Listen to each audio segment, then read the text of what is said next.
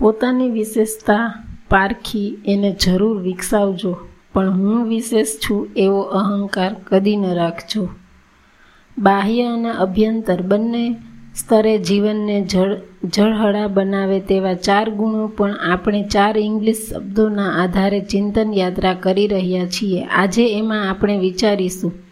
ચોથા ઇંગ્લિશ શબ્દના આધારે ચોથો ગુણ એ શબ્દ છે સ્પેશિયાલિટી અર્થાત વિશેષતા. કેટલીક વ્યક્તિઓને કોઈ કોઈ ક્ષેત્રે વિશિષ્ટ હથોટી, માસ્ટરી હોય છે. ત્યારે આપણે વાક્ય પ્રયોગ કરતા હોઈએ છીએ કે આની આમાં સ્પેશિયાલિટી છે.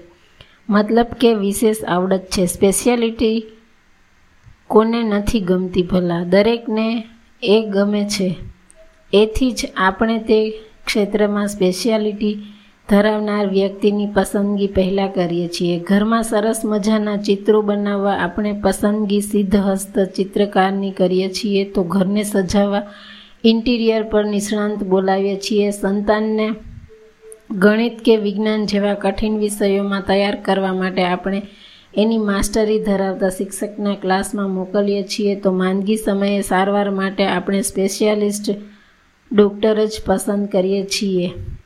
આ સ્પેશિયાલિસ્ટિલિટી બે પ્રકારની છે. કુદરતી અને પુરુષાર્થની. સખત મહેનતથી પ્રાપ્ત થયેલી કેટલીક વ્યક્તિઓ પોતપોતાના ક્ષેત્રમાં કુદરતી જ માસ્ટરી ધરાવતી હોય છે.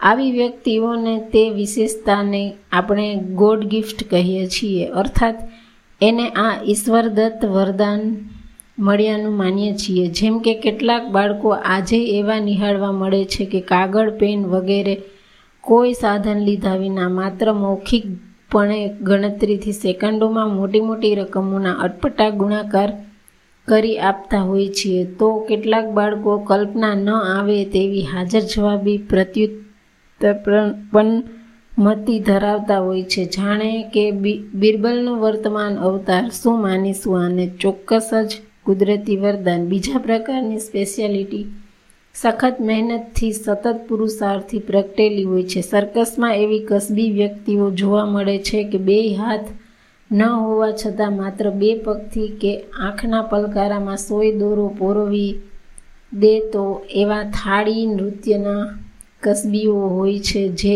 એકસાથે પંદર પંદર થાળીઓ ફેરવતા હોય છે. ઘણાય ડૉક્ટરો એવા જોવા મળે છે કે અઢાર અઢાર વીસ વીસ કલાકની મહેનત કરીને પોતાના ક્ષેત્રમાં સ્પેશિયાલિટી પામ્યા હોય તો ઘણા રમતવીરો એવા હોય છે કે જે રોજની કલાકોના કલાકો મહેનત કરીને પોતાના ક્ષેત્રમાં સ્પેશિયલ બન્યા હોય, વિશિષ્ટ બન્યા હોય.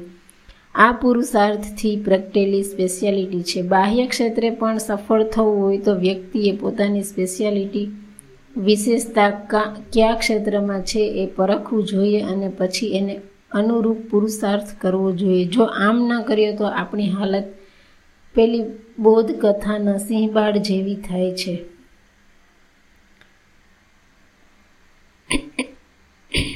આ જ વખતે હવે આ જ વાતને હવે આપણે અધ્યાત્મ ક્ષેત્રે, આત્મકલ્યાણના ક્ષેત્રે વિચારીએ. આત્મકલ્યાણના ક્ષેત્રે અઢળક માર્ગો, અઢળક યોગો એવા છે કે જે પોતપોતાના સ્તરે ઉત્તમ છે, આત્મકલ્યાણકારક છે.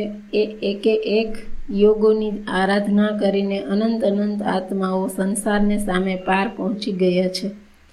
પછી એ જ્ઞાન યોગ હોય કે ધ્યાન યોગ હોય, વીર, વીરતીની સાધના હોય કે વૈયાવચની આરાધના હોય, ભક્તિ યોગ હોય કે જાપ યોગ હોય, આ રીતે તો તે તમામ યોગો ભવની નિરસ્તર હોવા છતાં સદગુરુ ભગવંતો દ્વારા એવી પ્રેરણા ખાસ કરાતી હોય છે કે તમને જે યોગો તરફ વિશેષ રસ, રુચિ હોય, એ યોગોને જીવનમાં વધુને વધુ ઘૂંટતા જાઓ. તમારી વિશેષતા સ્પેશિયાલિટી તમે પરખો અને પછી તે તો આત્મકલ્યાણ વધુ ઝડપથી, વધુ પરિણામદાયી બની શકશે. પ્રભુ આદિનાથના સાંસારિક અવસ્થાના સંતાનો ભરત, બાહુબલી, બ્રાહ્મી અને સુંદરી પૂર્વે જન્મમાં ચાર મિત્રો હતા. એમના નામ હતા સાહુ, બાહુ, દીક્ષા સ્વીકારી હતી. એમના સુબાહુ મુનિવરને શ્રીમંત વૈયાવચ અર્થાત સેવામાં ખૂબ રસ, રુચિ, લગાવ હતો. એણે ઉલ્લાસથી ઘોષણા કરી હતી કે કોઈપણ શ્રમણને ગોચરી પાણી આદિ સેવાની આવશ્યક હોય એમણે લાભ મને આપવો. હું એ તમામની ઉચ્ચ ભાવે વયાવચ કરીશ. એમનો સમુદાય પાંચસો શ્રમણોનો હતો. આ તમામને દીર્ઘકાલાર પર પર્યત એમણે પછીના માનવ જન્મમાં પ્રભુ આદિનાથના પુત્ર બાહુબલી બન્યા હતા. એક સ્પષ્ટતા કે જે યોગમાં આપણે સ્પેશિયાલિટી છે, એ યોગ જીવનમાં ઘણું શ્રેષ્ઠપણે ઘૂંટવો, એ જ જણાવવો અહીં આશય છે.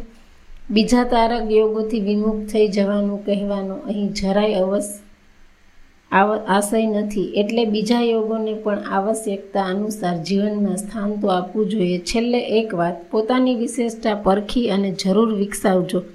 પણ હું કંઈક વિશેષ છું એવો અહંકાર કદી ના કરશો.